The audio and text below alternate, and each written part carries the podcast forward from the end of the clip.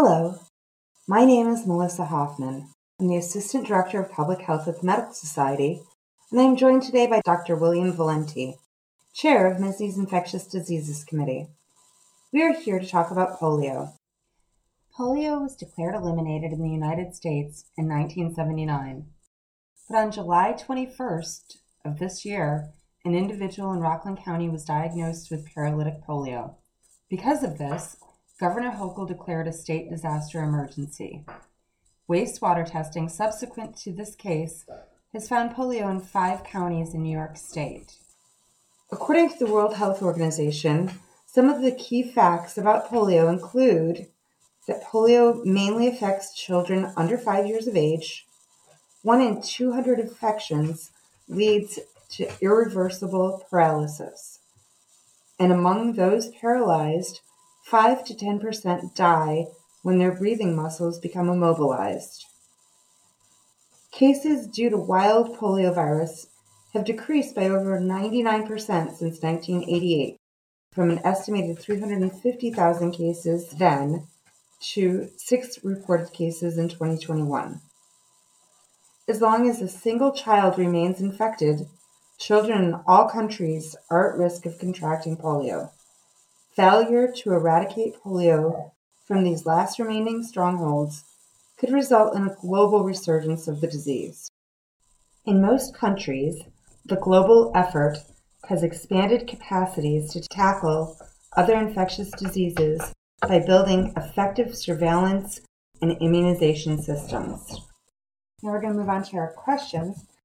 Dr. Valenti, I know you've mentioned before that you remember a time prior to the Salk vaccine trial in 1955. Can you describe that time?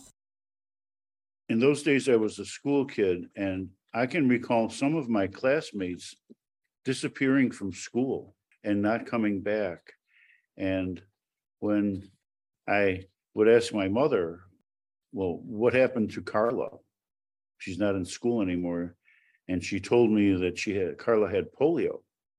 I was sh- shocked because in those days my mother never allowed us to use public swimming pools and we stayed fairly close to home in the summertime which was what she called polio season and when i asked my uh, teacher when carla was coming back to school she said she isn't because she's going to what was in in our area what they call number five school, which was a special school for kids recovering from polio who, in addition to their regular school days, had intensive physical therapy during the day.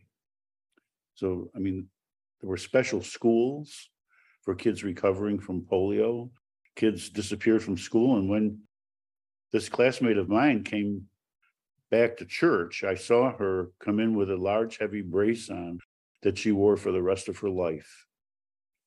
I mean, they were really hard times. Oh, it's really traumatic to recall that. Uh, and I think one of the issues is that many people alive today have no idea of what that was like.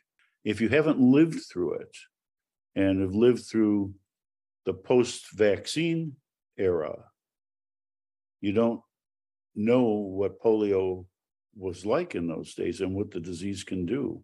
So hearing of this patient in Rockland County is really sobering. Yeah, it's staggering just the image that you've just painted. It is highly concerning. And just adding on to that, what, what does polio look like and how is it diagnosed? Well, in, in those days, paralytic disease was pretty obvious, especially at a time of epidemic. At one point in 1952, there were 60,000 cases of paralytic polio in the United States. That was the peak year for the polio epidemic that started in the 1930s. It really accelerated in the 20s and 30s and reached a peak in 1950. So recognizing paralytic disease in an epidemic like that was pretty obvious. Today, it takes a little more doing. Uh, the technology is better, and there are a variety of blood tests and actually virus isolation that can be done to tell if a patient uh, has polio. But those technologies really weren't there. You could tell if somebody had polio after the disease started and progressed, but making the diagnosis today uses the PCR test in blood and sometimes it's positive in spinal fluid. And that's the same test that we use, that very specific test that we've used in COVID 19. That tech, so that technology is available today so that we can establish the diagnosis in addition to a clinical impression. The hard part about polio is that for every paralytic case, there are 200 to 300 people who are shedding virus and asymptomatic. And that's the problem is there's so much asymptomatic shedding. What we see when you see one paralytic case is what they call the tip of the iceberg, that there are many more people who are shedding virus. And actually, this kind of lends itself to that and that discussion is the fact that polio has been found in w- wastewater in New York City and several surrounding counties. How much more testing do you think should be done? And does that indicate that there is a large amount of asymptomatic polio spreading throughout New York? Well, that wastewater surveillance is a very interesting technology that's done in a limited number of places. It's managed by CDC and a number of sentinel places, New York City area, other large cities in the United States, do this wastewater surveillance.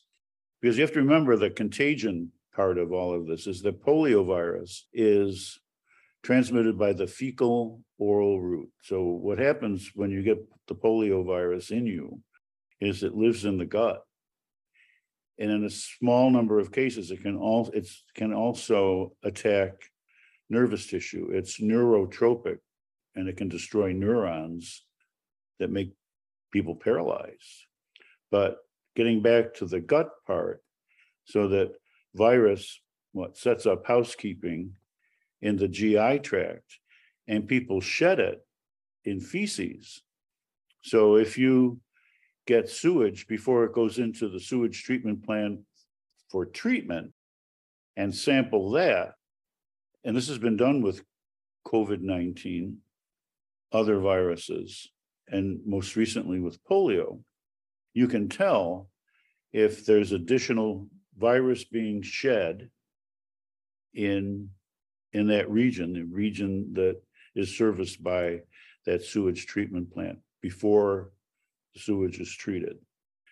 And that's pretty alarming because you know that there's more virus being shed. It's what we just talked about with that polio pyramid, where there's one paralytic case, but two to 300 more people who are shedding virus. The other interesting thing about the experience in New York so far is it isn't just in Rockland County where that wastewater surveillance showed polio virus, but also in several other counties, Sullivan and Orange counties in New York, and also New York City area. So there's virus being shed. Now, I don't know if it's the result of the patients in Rockland County or more likely or as likely from other patients who have been exposed and are shedding asymptomatically. The concern is that we're going to start to see more paralytic disease here. So the, the answer to all of that is, well, what do you do about it? Well, vaccinate people who've not been vaccinated and up our game with polio vaccination. Absolutely. And moving on to a question about the vaccine, does the efficacy of the polio vaccine wane over time? And is there a rubric to determine who should get a booster or should everyone just get boosted regardless of how long ago they had their original polio vaccine? From what we know so far, someone who's had a complete series of polio vaccinations as a child has lifelong immunity. We're going to learn more about this as we go on because remember that this is what, 60 years since the polio vaccine was first introduced.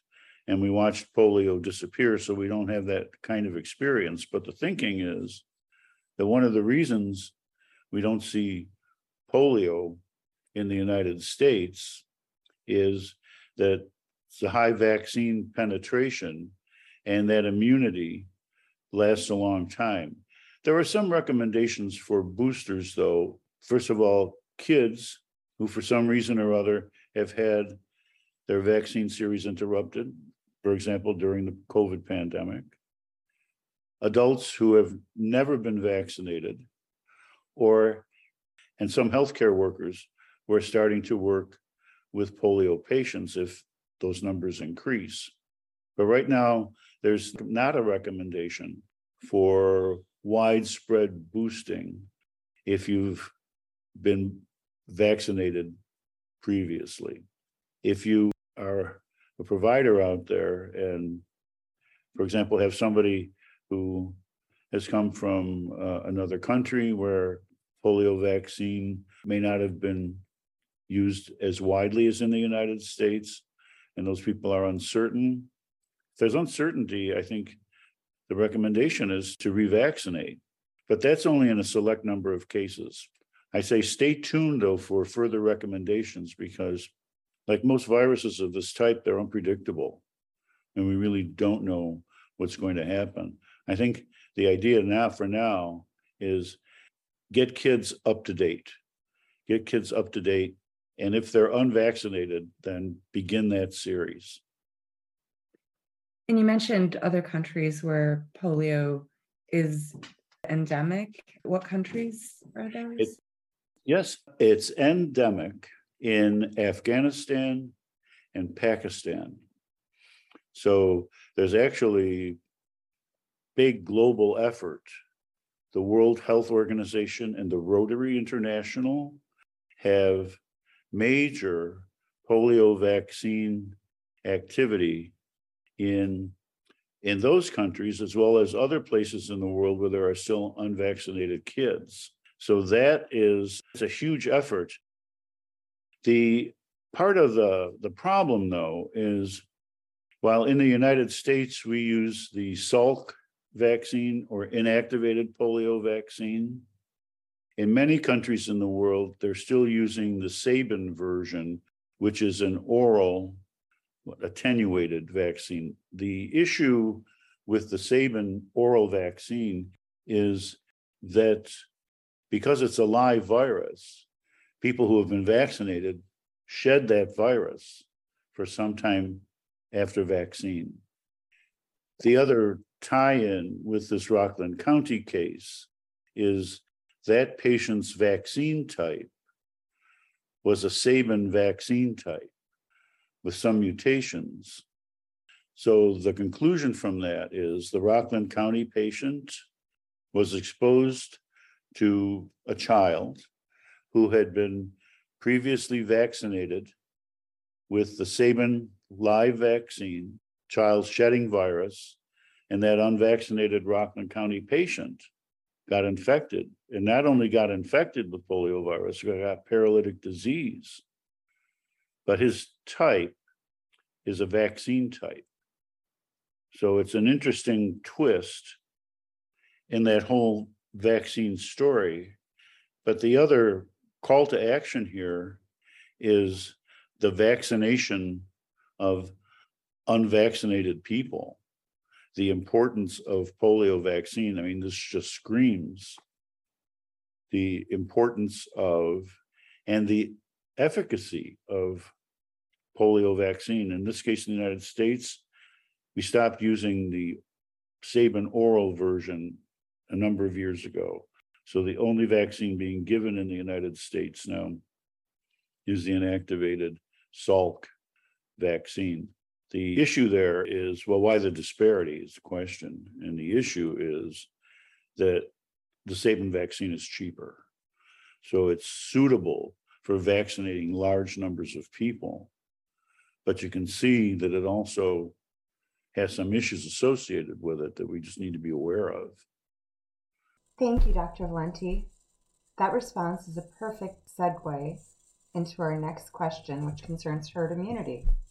The current vaccination rate for polio in New York State in two year old children is at 78.96% and is significantly lower in some counties.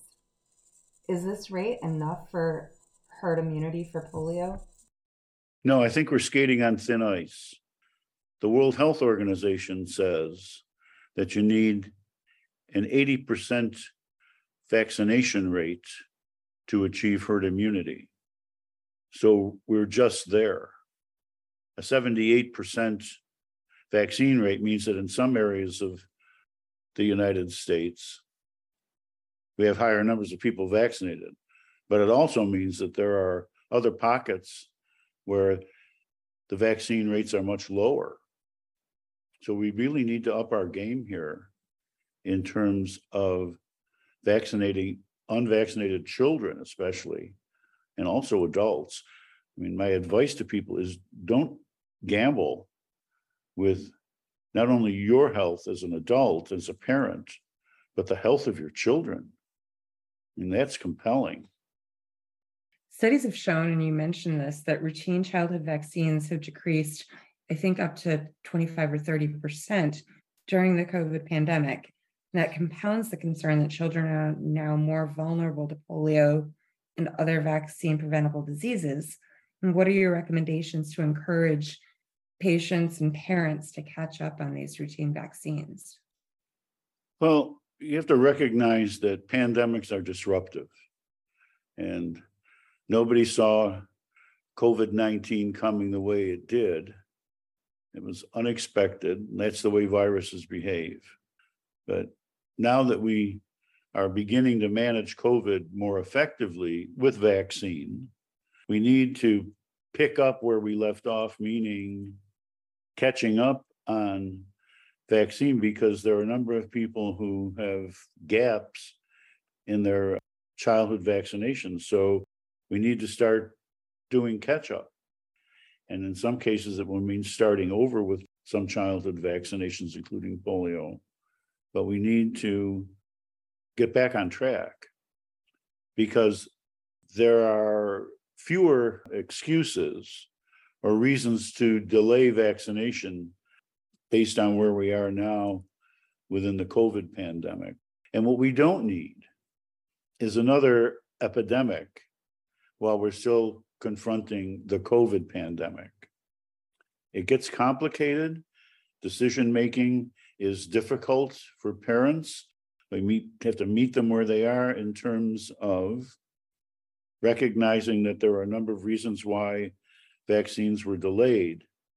But as healthcare providers and physicians, we're making a commitment to patients' health, not only individual health, but community health to get moving again and doing this vaccine catch up. In regards to the vaccine catch up, too, I know just from being a parent, there are certain timelines for the vaccines. How long do you think the catch up is going to take for people to be up to date, for children specifically, to be up to date on the routine childhood vaccines? Because they can't all be done at one time owing to negative side effects that certain vaccines would have if given at the same time as others, and owing to the necessity to spread out shots of the same type over a period of time. The CDC has a whole series of advisories and guidance on vaccine catch up as a result of the pandemic, and that's included with this podcast. So for people who need specific information regarding sequencing of vaccines to catch up, that guidance spells it all out. Thank you. And is there anything else our listeners should know about polio? And its presence in wastewater? Or the consequences of this July 21st case? The, uh, the message that I would leave with people is that viruses like this are unpredictable.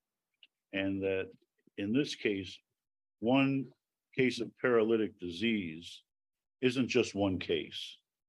That we expect to have more unless we get on about the business of getting the message out to parents and getting kids caught up with polio vaccine because the wastewater surveillance tells the story.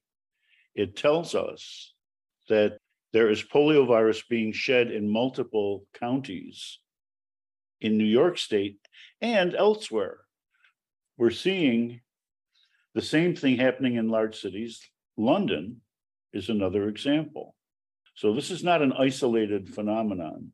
The other thing to remember is that the problems in Afghanistan and Pakistan with polio are also our problem because people travel and may come in contact with unvaccinated people in the United States right on our doorstep. And the last thing is don't take chances with your own health or your children's health. I've seen paralytic disease and it's sobering and changes individual and families' lives, and it's preventable. Dr. Valenti, thank you for providing your expertise and knowledge on polio. Thank you, everyone, for listening. You can find the link to the CDC vaccine catch up guidelines in the notes on this podcast. Keep an eye out for more updates on polio and other vaccine preventable diseases, public health situations.